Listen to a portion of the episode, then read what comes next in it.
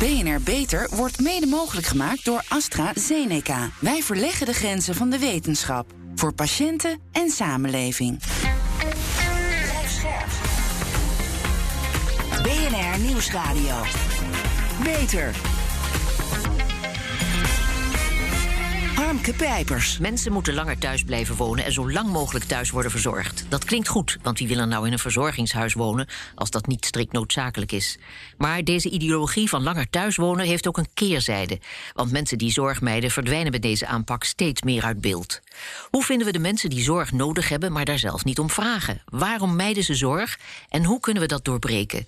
En daarover ga ik praten met chef van der Klein, sociaal werker bij Contour de Twern in Tilburg. En Tara Koenders, adviseur dementie bij Vilans, een kenniscentrum voor langdurige zorg.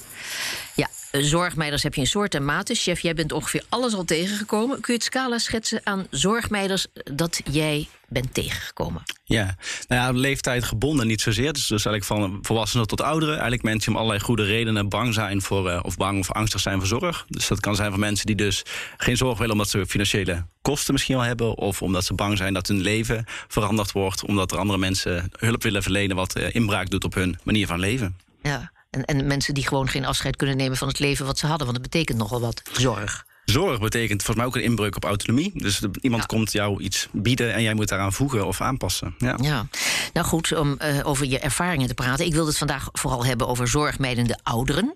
Hm. En ik las een verhaal van een echtpaar dat jij in 2020 noodgedwongen moest helpen verhuizen naar het verzorgingshuis. Dat was een tobberig verhaal. Maar uh, vertel, hoe, hoe ontmoette je dit echtpaar en wat was de aanloop naar die verhuizing?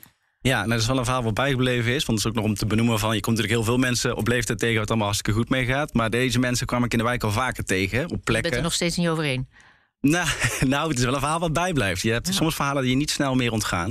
En dit was daar een van, ja. Ja, maar vertel, welke problemen speelden bij dit echtpaar? Nou, het echtpaar, die vrouw zat in een rolstoel en die man uh, verzorgde, ja. ja. verzorgde hem. En andersom eigenlijk, want die man kon vervolgens weer niet goed lezen en horen en zij dan weer wel. Dus het hielp elkaar net. En ze kwamen vaak voorbij met een vraag over een brief of een papier wat ze niet snapten, waar ik dan bij mocht helpen. Maar je zag eigenlijk dat er meer zorg nodig was. Ja, en toen, toen kwam uh, corona, hè? Ja. En, en vlak voor de eerste lockdown, heb ik begrepen, werd de vrouw zo ziek dat ze naar het verpleeghuis moest. Ja, dat klopt. Nou, meneer kwam binnengewandeld op de plek waar ik dan vaak te vinden ben. En die uh, in tranen. En die vertelde dat zijn vrouw in het ziekenhuis lag. En dat het allemaal niet meer lukte. En dat ze inderdaad uh, uh, ja, zorg nodig hadden. En dat ze moesten verhuizen. Ja. ja. Zeg, en, en nou begrijp ik ook dat ze een hondje hadden? Klopt. Moest dat hondje ook mee? Tuurlijk, ja. Ik kan niet weg zonder het hondje. Ja. Maar hoe is dat gegaan dan? Nou ja, vervolgens zijn we dus gaan kijken. De, het advies was: mensen konden niet meer thuis wonen, maar die mensen zelf wilden niet weg thuis. Dus het was eigenlijk een soort tango van heen en weer en wel en niet. Uh, een langdurig proces waarin we toch probeerden elke keer die mensen zover te krijgen om naar toch te gaan verhuizen. Hè. Dus ze moesten koelkast meten, ondanks dat er al een koelkast stond. Dus ze gingen alle kanten op om toch het zover te krijgen. Maar die mensen waren zo geïsoleerd, die hadden zo'n eigen leven. Uh, dat het ontzettend lastig was om ze zover te krijgen. Ja, want jij moest dat doen, jij moest dat regelen. Nee, dat doe je natuurlijk wel samen met een huisarts en een wijkverpleegkundige en een woningbouw. Ja. Mensen die betrokken zijn. Maar op zo'n geval is het natuurlijk mensen die altijd zorgen mede hebben en ik heel veel zorg nodig. Dan is het niet dat er iemand klaar staat om in één keer heel veel meters te maken. Dus dan moet iemand het ook wel gaan doen. Ja, maar waar kwam je dan voor te staan?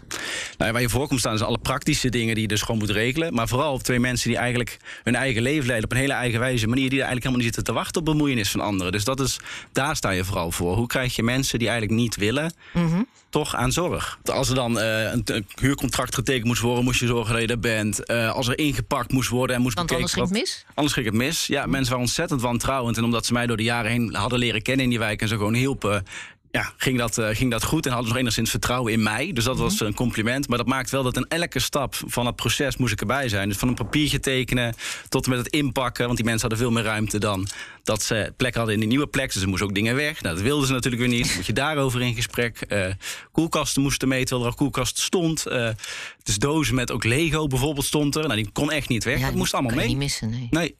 Jeetje. Maar goed, de vrouw dus naar het verzorgingshuis. Man wil niet zonder zijn vrouw, maar daar hebben ze dus een oplossing voor in dat verzorgingshuis, namelijk een echtparenwoning. Klinkt fantastisch. Maar nog steeds wilde de man niet meewerken. Nee, nee, want je, wat er eigenlijk gebeurt in een, vaak in een verpleeghuis is dat er bepaald wordt hoe het ritme eruit ziet en wat er elke dag gaat gebeuren. En die mensen hebben eigenlijk altijd een eigen plan getrokken. Dus in één keer merk je al, er wordt bepaald wanneer je wat gaat eten. Mm -hmm. hè, er wordt bepaald uh, hoe je indeling van je kamer een beetje moet. En die man was wars van elke manier van aansturing, want die wilde hij helemaal niet. Dus ja. die ging het zich overal opzetten en afzetten tegen de omgeving en de mensen. Hoe is het, was hij vijandig? Ja, hij werd uiteindelijk zeker vijandig, ook verbaal en uh, bijna fysiek ook richting medewerkers. Uh, want die wilden natuurlijk allerlei zorgen en dingen regelen. En hij wilde dat allemaal niet. Hij wilde niks. Hij wilde hoe, zijn eigen Hoe heb jij koken. dat dan gehandeld? Waarom overkwam jou dat niet of kwam, overkwam je dat wel? Nou, ik denk relatie. Dus doordat je die mensen al jarenlang kent en contact houdt, maar ook heel erg snapt dat het voor hun ook een enorme inbreuk is op hun leven. Dus heel hun leven staat op zijn kop. Ja, daar moet je gehoor aan geven. En elk stapje één, maar ook soms drie stappen terug. Ja. En hoe is het toen verder gegaan? Nou, uiteindelijk is het daar niet gelukt. Nee, dat was ook wel het advies wat ik gegeven had op dat moment. Van deze mensen zijn zo geïsoleerd, hebben zo'n eigen leven. En ze deden wel een dingen in die wijk. En ze gingen naar activiteiten. En ze dronken ook gewoon een bakje koffie of een biertje. Maar die wilden gewoon geen, geen inbreuk op hun leven. En dat gebeurde, dus dat ging fout. Tja. Aan de telefoon Tara Koenders, dementie-expert bij Vilans. Ja, zorgmeiden komt vaak voor bij mensen met uh, dementie. Waarom duurt het uh, toch zo lang, Tara, voor mensen een diagnose krijgen? Nou ja, het gemiddelde is nu uh, 14 maanden voordat de diagnose gesteld wordt. En wat wij vooral terugvinden is dat het niet echt een uh, hele duidelijke diagnose meteen aan het begin is. Mm -hmm. Dus het is een beetje een niet-pluisfase. Je ziet op een gegeven moment dat mensen het vergeten. Ja? Ja, ja zo, zo noemen we dat inderdaad. Oh ja. Dus waarvan we denken, er is al wel iets mis, maar we nog niet echt de vinger erop kunnen leggen wat het is. Um, en gemiddeld duurt het ongeveer dus 14 maanden voordat we definitief kunnen vaststellen, het is echt dementie. Maar en wat doe je dan in die 14 maanden? Hoe probeer je dat niet pluis concreet te krijgen? Nou, vaak zijn het eerst hele kleine dingetjes, um, waardoor mensen in de omgeving vaak denken: goh, iemand vergeet iets, misschien ouderdom, uh, misschien een, een situatie waardoor je even wat meer stress ervaart. Maar op een gegeven moment gaat dat steeds duidelijker worden. En dan is het vooral zaak om te kijken van goh, hoe kunnen we zo snel mogelijk een diagnose gaan stellen. Mm -hmm. Enerzijds om uit te sluiten of het niet iets anders is dan dementie. En anderzijds ook hoe eerder de diagnose gesteld wordt, hoe eerder je bijvoorbeeld uh, een passende behandeling of een passende ondersteuning kan krijgen. En daarvoor is de huisarts eigenlijk de aangewezen persoon. Ja, maar wat zijn de signalen waar je vooral uh, alert op bent, waarop je kunt zeggen, nou dat is toch vermoedelijk uh, dementie?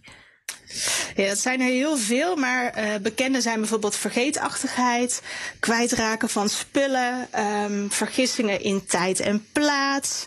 Soms ook een karakter wat in één keer heel erg kan veranderen of wat meer um, argwanend gedrag. Een aantal voorbeelden zijn dat. Ja. Zijn er bevolkingsgroepen die in het geval van dementie meer zorg mijden dan andere groepen? Nou, harde cijfers ontbreken. Maar wat we bijvoorbeeld wel zien is dat in bepaalde culturen er echt nog wel een taboe heerst op dementie. Mm -hmm. Dus dat het een beetje nog wordt weggedrukt. Um, en ook horen we veel al van ja, waarom zouden we überhaupt een diagnose moeten stellen? Het hoort er toch bij, vergeetachtigheid, ouderdom. Um, en wat we ook wel vaak terug horen is dat de informatie die we verspreiden over dementie, waar steeds meer aandacht ook voor is, mm -hmm. soms um, nogal talig is en daardoor niet bij iedereen even overkomt. Ja, ja. Maar aan welke bevolkingsgroepen moet ik denken? Waar speelt dit vooral? Um, nou, wij horen bijvoorbeeld in Turkse en Marokkaanse uh, culturen dat het uh, uh, speelt, dat er wat meer een taboe op heerst, maar ook dat ze het vaker met de familie zelf oplossen. Ja. Dus dat ze zeggen, wij hebben helemaal geen passende zorg en ondersteuning nodig, wij regelen het zelf wel. Vind ik ook mooi. Ja, heel mooi. Ja. Maar soms is het ook wel uh, zwaar. En dan is het heel fijn als er nou ja, middelen zijn om bijvoorbeeld een mantelzorger of een familielid even te ontlasten. Ja. Jij stelt dat mensen met dementie een diagnose moeten krijgen. Hè? Waarom is dat zo ja. belangrijk? Um, nou ja, vooral omdat uh, het heel belangrijk is om het vast te stellen dat het echt dementie is. Want uh, het kan ook aan andere dingen liggen. Ja. Um, bijwerkingen van medicatie bijvoorbeeld, of een depressie of stress. Um, dus dat zou voor mij echt een belangrijke reden zijn om echt aan te raden die diagnose te stellen. en ook al is dementie onomkeerbaar, ik bedoel, je hebt het en je komt er ook niet meer van af. Er zijn wel medicijnen die het kunnen vertragen. En hoe eerder je in het proces de diagnose hebt, hoe uh, passender misschien ook wel die medicaties kunnen zijn. Ja. Um, en ja, niet onbelangrijk, um, wij hebben in Nederland een stelsel waarin je passende hulp en ondersteuning krijgt, die gefinancierd wordt als er een diagnose is. En dat geldt bij dementie net zo. Ja, er moet een etiket op geplakt kunnen worden, waarmee ik niet Precies. denigrerend wil zijn hoor. Maar goed, nee. lang niet elke zorgmeider is een probleem, toch, chef? Nee. Gelukkig niet, hè? Nee, ik denk het zeker niet. Ik denk dat er ook een hele goede reden is om zorg te mijden. En daar moeten we bij stilstaan. Het is een inbreuk op ben je dat eigen ook van leven. Plan? Wat zei je? Ben je dat ook van plan als het zover is? Nee, dat denk ik niet. Nou, ik wil vooral blijven doen wat ik belangrijk vind. Ik denk dat dat van de zorg mij dan niet anders is. Ja, maar dat lijkt ook al heel moeilijk te zijn, hè? Dingen blijven doen die je belangrijk vindt. Nou ja, bij sommige mensen kennen een man die juist... die wilde gewoon binnen zitten, roken en uh, natuurfilms... Uh, en dan bedoel ik WNF-films en zo kijken. En die die vinden dat prima. En die was COPD-patiënt, flink roken, haalde zijn medicatie niet op... en we probeerden van alles, maar die man wilde dat niet. Ja, dan op een gegeven moment kun je ook zeggen... Ja, hoe erg is dat dan? Als die man dat dan wil, is het gezond? Nee. Wordt die, gaat hij eerder dood? Ja. Is zijn woning vervuild? Ja. Is hij een direct vervaar van anderen? Nee. Nou ja, moet je dan, wat moet je dan nog, behalve nou, contact houden? Ja, dat is wat uiteindelijk de conclusie... dat is wat jullie hebben gedaan? Bij deze manier wel. Dus dan af en toe komt er weer, net zoals bij het oude rechtpaar... komen ze voorbij met een brief of een DigiD die verlopen is... of uh, het geld is op. Of er zijn allerlei dingen waardoor je zijn dingen die hij kan doen, wat dat beperkt is, niet meer kan doen. En dan komt hij wel weer aankloppen. En als je dan in de buurt bent en aanspreekbaar, dan uh, komen ze vanzelf ook weer voorbij. Ja, en, en de man is tevreden tot op heden? Ja, ik denk, ja, ik kan het nu niet namens hem spreken, maar ik denk dat, dat dat is wat hij wil. En hij weet mij te vinden als hij meer wilde. En dat, als hij dat niet doet, dan is dat ook zijn keuze, enerzijds. Ja. Wanneer wordt zorgmijden nou echt een probleem? Nou ja, ik denk zeker wanneer je ook een gevaar voor anderen bent. Hè? Dus je kan jezelf natuurlijk van alles aandoen. En dat is natuurlijk vervelend. En daar vinden we allemaal wat van. En dat vinden we misschien wel zielig en niet nodig. Maar op het moment dat het in het oudere echtpaar bijvoorbeeld een gevaar wordt... omdat ze dus dingen doen die niet veilig zijn... denk aan een gasfornuis aanstaan of uh, agressief worden. Nou, dat, dat, die zorg was er zeker ook vanuit de zorg. Ja, dat, dit kan niet meer, dit is onveilig. En dan kan je van de buren ook wel iets verwachten, vind ik. Wat zou je... is, nou ja, want het is toch doodeng? Nee, is ook eng. Ik kan me ook voorstellen, je denkt, daar woon je liever niet naast. Dus dan moet je er wel iets mee. Dan wordt het ingewikkeld. Ja. En, en tenslotte ben je erop afgegaan met wie? Ja, jij was voornamelijk zelf bezig. Hè? Ik heb het weer over dat stel met dat hondje. Ja, ja, ja. Nou, het interessante was dat ik er onder in die flat zat. En dat ze dus eigenlijk, daar was ik gewoon aanwezig met een bakje koffie en hielp ik mensen met vragen. En daar kwamen ze altijd binnenlopen. En ik kende ze echt een jaar of vijf, zes al voordat het gebeurde. Beter. Ja, ouderen vinden het vaak moeilijk om toe te geven dat ze hulp nodig hebben. Want als je zorg of hulp nodig hebt, ben je pas echt oud en tel je niet meer mee. Hoe doorbreek je dat zorgmeiden? Daarover praat ik met sociaal werker, chef van de Klein en dementieadviseur Tara Koenders. Ja, hoe doorbreek je dat zorgmeiden? Hoe doorbreek je het wantrouwen van ouderen tegen professionals? En hoe zorg je ervoor dat, dat imago een beetje verandert? Ja, zeker. Ja, ik denk ten eerste, ouderen is dadelijk uh, een gigantische groep van de bevolking. En we hebben heel veel ouderen die langer gezond blijven en ontzettend veel doen. Dat zijn de opa's, de oma's, de mensen die onze samenleving draaien. Dus laten we dat beeld vooral ook benoemen. En dat het niet altijd is, ouderen wordt in één woord genoemd met zorg. Ja, dat is helemaal niet zo. Dat is een hele kleine groep. En als er dan zorg nodig is, laat het vooral aansluiten... zodat mensen gewoon kunnen doen wat ze belangrijk vinden. Laat zorg niet te veel inbreuk zijn op het leven wat mensen willen leven. Ja, en, en, uh, maar waar bestaat de hulpverlening uit? Het, ook het verkennen van of het, of het nog goed gaat, voorzorg? Ja, zeker. Maar ook gewoon vragen, nou, wat vind je nou belangrijk in de toekomst? En weet dat ouder worden met heel veel mooie dingen ook gepaard gaat... met aftakeling van mentale en lichamelijke gezondheid. En hoe zie je dat dan nog? Hoe wil je dan nog dingen blijven doen? Heb je daarover nagedacht? En dan niet betuttelend en belerend, maar vooral aansluiten wat mensen belangrijk vinden. En daartoe voegen. Maar goed, hoe gaan, komen over het algemeen die contacten tot stand? Want ga je gezellig aanbellen en denken van... goh, uh, is daar al sprake van dementie? Gaat het een beetje mis? Of is het altijd op het signaal van familie of van de buurt? Dat is heel wisselend. Dus als sociaal werker in de wijk heb je die vrije ruimte. Dus je probeert vooral in contact te komen met mensen in die wijk... om vooral ze te leren kennen en vertellen. Jij woont hier, hoe is dat? Ja. Op die manier bezocht ik ook bijvoorbeeld nieuwe bewoners die kwamen wonen. Nou, als je ja, nou dachten die meteen, oh god, ze, ze denken dat, ik, dat, we dement, dat we dement zijn. Want die man komt op bezoek. Nee, ja, als sociaal werker in de wijk ben je ook bezig met mooie initiatieven en ideeën. En dan vraag je ook, okay, welke kwaliteit en tijd heb je misschien wel om mooie dingen te blijven doen. Dus als je de etiket weghaalt dat je altijd een hulp- en een zorgverlener bent, dan mag je best binnenkomen. Ah ja. Zeg, en krijgen sociaal werkers uh, ook de tijd om uh, bij mensen zo'n oriënterend gesprek te hebben, een kopje koffie te drinken? Want dat hoort er geloof ik ook bij. Te weinig. Ik denk dat er te veel op indicatie, zorg en diagnoses op afgaan... en te weinig investeren in contact in die wijk en buurt. En ook vooral mensen meenemen in alles wat komen kan gaan. Hè? Dus ook in zorg, maar ook vooral kunnen aansluiten in de mooie dingen... en de mooie dingen te blijven doen in die wijk. Dan heb je ook niet de stempel van die werker die allerlei dingen komt zeggen en bepalen en regelen en zorgen. Ja, want ben je wel eens op je nummer gezet wat dat betreft? Hoe bedoel je op je nummer? Nou, waar bemoei je je mee? Wat bedenk je allemaal? Nee, willen we valt, niet. Valt heel erg mee. Als je goed aanvoelt en aftast, en je mag ook wel zeggen, ja, dat, dat gaat je niks aan, dan zeg je nou maar excuses. Nee, als je goed aansluit en goed contact legt en ook die relatie centraal staat, is het allerbelangrijkste relatie dan valt het reuze mee. Ja. Tara, wie speelt welke rol bij het doorbreken van zorgmeiden? Als de oudere zelf geen zorg zoeken heeft voor het stellen van de diagnose, wie moet, dat dan, wie moet dan wat doen? Rondom de diagnose is dat vooral de huisarts. Ehm, wat je ziet is dat het ook heel ingewikkeld is. Want als we het hebben over zorgmijden of het ontkennen dat zorg nodig is, dat past ook heel erg bij het ziektebeeld dementie. Ja. Dus naast de standaard zorgmijden hebben we daar nog een extra eh, uitdaging ook bij deze groep. Ehm, dus vandaar dat dat ook wel echt is weggelegd voor de huisarts. Van hoe ga je dat gesprek nou aan als iemand ervan overtuigd is dat hij niks mankeert. Ja. Ehm, wanneer de diagnose gesteld is, dan kan je ook gebruik maken van een zogenaamde case manager dementie. Ehm, en dat is eigenlijk heel mooi ook wat chef zegt. Dat is echt een persoon die je begeleidt vanaf het moment van diagnose tot verhuizing of overlijden. Dus daar bouw je het vertrouwen mee op. En die kan je ook echt helpen van wat past, wat kan ehm, en hoe neem je daarin mee. Ja, en, en zijn er genoeg van die case managers? Ehm, ja, het wisselt een beetje per regio eh, hoe dat is ingevuld in, eh, in Nederland. En bij de een kan het, kan het sneller dan, eh, dan bij de andere regio momenteel. Ja, klinkt een beetje onheilspellend. Nou ja, we zien, eh, we zien een, een toename van mensen met dementie. Eh, nu zijn het 290.000. In de toekomst gaat het verdubbelen. Eh, mensen gaan steeds meer samen eh, en thuis wonen. Dus ja, we zullen deze mensen wel gaan nodig hebben, denk ik, in de toekomst. Ja. Ik denk dat het ook wel goed is om te benoemen, want die diagnose gaat gepaard met een enorm taboe en een stempel. Hè? Dus als je dementie hebt, doe je Ja. niet meer mee, is het gevoel. En laten we vooral met elkaar zorgen dat mensen, ook als je beginnende dementie hebt, kan je nog van alles. Dus als we dat ook laten zien en creëren en mogelijk maken, dan laten we hopen dat die weg naar die huisarts maar minder moeilijk is. Want ik weet ook dat heel veel mensen vooral daar niet naartoe willen, omdat ze bang zijn dat als eenmaal die stempel komt, dan, dan, ja, dan kan je niet meer naar je club, dan kan je niet meer naar je vereniging, dan word je raar aangekeken en dan houdt het leven op. Terwijl dat is niet zo. Er is nog heel veel Nee. mooie dingen mogelijk, maar daar hebben we met elkaar wel iets in te doen. Dat we zorgen dat het ook zo kijken naar mensen met dementie en mensen gewoon aansluiting blijven vinden, ook als die diagnose er is. En ik denk dat die angst, dat dat een drempel is die we met elkaar meer moeten gaan slechten. Ja, maar die angst is voor een deel toch ook terecht. Je, je wordt toch ook raar bekeken.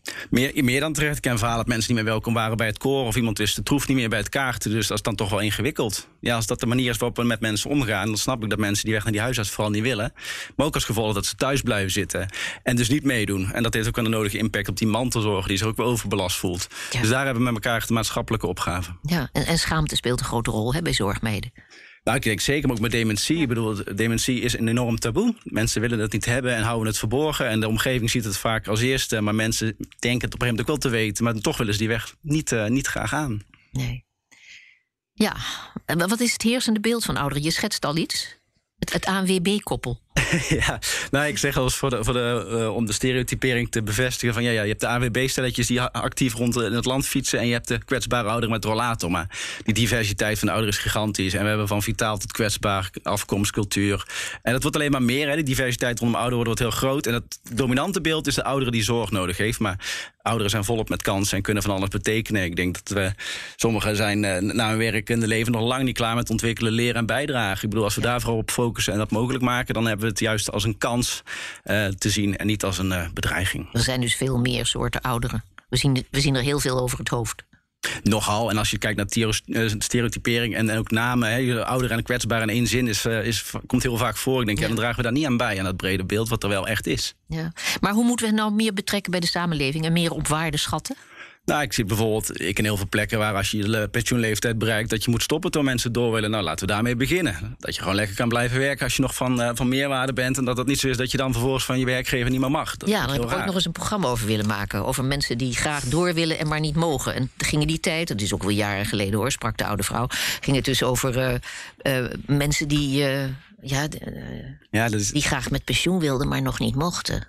Ja, dat is was ook zo'n stereotyp beeld. Het klopt helemaal niet. Nee, en ik denk dat mensen van nature nieuwsgierig zijn en blijven. En dat je daar, dat is ontzettend mooi. En laten we dat vooral eh, mogelijk maken. En dat zijn ook vaak de ouderen die het vrijwilligerswerk doen. Die zijn vaak degene die de verenigingen draaien. Dat zijn de opa's en de oma's. Waardeer ze en zie ze vooral en wie ze zijn en hoe divers ze zijn. En ga vooral niet dat ouderen en zorg en de ouderenzorg constant onhoudbaar. Ik denk, ouderen hebben de toekomst. Ja, hoe oud ben jij? ik ben 30. Ja, heb je nog een tijd te gaan. Maar denk je erover na? Hoe moet dat eruit zien straks? Nou, ik vind al een week stilzitten erg. Dus ik kan me niet voorstellen dat ik na mijn werkend leven niks ga doen. Dan blijf ik lekker bezig, dat weet ik nu al. Ja, heel goed. Zet hem op. Dankjewel, chef van der Klein en Tara Koenders. Zorgvernieuwers.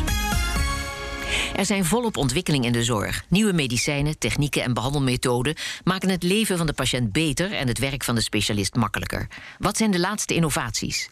Chirurgen vertalen de 2D-röntgenscan naar het lichaam waarop ze een operatie uitvoeren. Maar met de hologramtechniek die Annabel Groenenberg heeft ontwikkeld, hoeft dat binnenkort niet meer.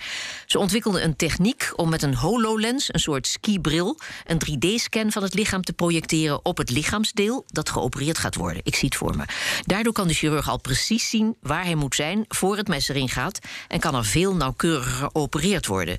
Ja, Annabel, je hebt de techniek uitgetest op uh, kadavers, heb ik begrepen. En vooralsnog is het beeld tot op de centimeter nauwkeurig. Maar lukt het nu alleen op niet bewegende lichaamsdelen? Daar hebben chirurgen dus nog even niks aan. Vertel, hoe nauwkeurig uh, moet dat beeld worden?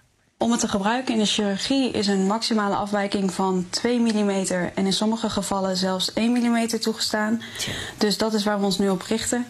En uh, ja, we hebben nu met de eerste, het eerste onderzoek hebben we bewezen dat de techniek mogelijk is. En nu zijn we bezig met um, hem, zo, hem zo precies mogelijk maken. Ja, wat, wat hoop je dat deze techniek gaat opleveren? Nou, het uiteindelijke doel van deze techniek is om operaties veiliger te maken voor patiënten. Mhm. En dat willen we eigenlijk doen door chirurgen een soort van röntgenvisie te geven, zoals je vroeger in Superman zag. Waarmee ze dus eigenlijk voordat ze beginnen met snijden al door het lichaam heen kunnen kijken met zo'n slimme bril die ze op hebben. En daarmee hopen we dat operaties sneller gaan, omdat er beter inzicht is. We hopen dat er minder straling nodig is tijdens een operatie, omdat er minder checkfoto's gemaakt hoeven worden tussendoor. En, uh, we hopen ook dat er minder complicaties optreden, omdat het inzicht verbetert en al die dingen moeten leiden tot veilige operaties voor de patiënt. Ja, het, het wordt veiliger inderdaad. Het is een fantastisch idee. Ik kan me voorstellen dat alle chirurgen in de wereld deze bril wel willen. Ben jij nou de enige die hiermee bezig is, of zit je in een red race met uh, andere interessante onderzoekers? Nou, uh, voor hoever ik weet ben ik tot nu toe de enige die er op deze manier mee bezig is. Mm -hmm. En dat wil eigenlijk zeggen zonder markeringen en breed inzetbaar. In de geneeskunde is al wel hier en daar onderzoek naar het gebruik van hologrammen. Ja. Maar er worden veel markeringen dan in het steriele veld geplaatst. En dat is best wel een technisch gedoe om te kalibreren. Dus eigenlijk wordt het alleen in een onderzoekssetting gebruikt. En wat wij willen bereiken met dit onderzoek is het eigenlijk uh, breed inzetbaar maken voor verschillende uh, chirurgische disciplines. En ook makkelijk. Dus we willen geen uh, markeringen gebruiken. Ja. En daarmee ben ik, voor hoever ik weet, de enige hier op het ETZ ziekenhuis met Tilburg en uh, de firma Gore. Ja, zeg, en welke kennis is er nodig om dit uh, te kunnen doen, wat jij nu doet? Heb jij zo'n unieke opleiding gehad dat dit kan? Nou, ik ben technische, uh, technisch geneeskundige. En het fijne daarvan is dat je zowel medische als technische kennis hebt. Dus ik uh, ja. kan op de operatiekamer staan en ik kan dan ook computervisie, zoals het heet, en artificial intelligence. Dus best wel technische onderwerpen combineren met medische, met medische kennis en goed communiceren met chirurgen wat zij nodig hebben. Dus ik denk wel dat ik uh, een com unieke combinatie van kennis heb waarmee ik wel een voorsprong heb op dit, uh, op dit gebied om dit zo mogelijk te maken. Ja, dit is de toekomst, hè, heb ik wel begrepen. Dit alles, moet over, dit alles moet over vier jaar klaar zijn. Ga je dat redden? Uh, ik hoop het. Uh, we zijn nu hard bezig met de, met de dingen testen en verschillende algoritmes implementeren om het preciezer te maken. En omdat we best wel veel enthousiaste partijen mee bezig zijn, uh, ja, het ziet er veelbelovend uit, maar het is onderzoek, dus je weet het natuurlijk nooit. Maar uh, het zou voor mij erg uh, leuk zijn om over een paar jaar inderdaad de eerste hologramgeleide operatie te kunnen verzorgen. Ja, ja, samen met chirurgen. Bedankt Annabel Groenenberg en heel veel succes met je onderzoek. En tot zover deze uitzending van BNR Beter. Wil je op de hoogte blijven van de nieuwste technieken in de zorg? Abonneer je dan op de van BNR Beter via je favoriete podcastplatform. We zijn ook op Twitter te vinden onder BNR Beter. Dus heb je tips voor ons? Laat het ons weten. Ik ben Harmke Pijpers. Graag tot een volgend spreekuur. BNR Beter wordt mede mogelijk gemaakt door AstraZeneca. Wij verleggen de grenzen van de wetenschap voor patiënten en samenleving.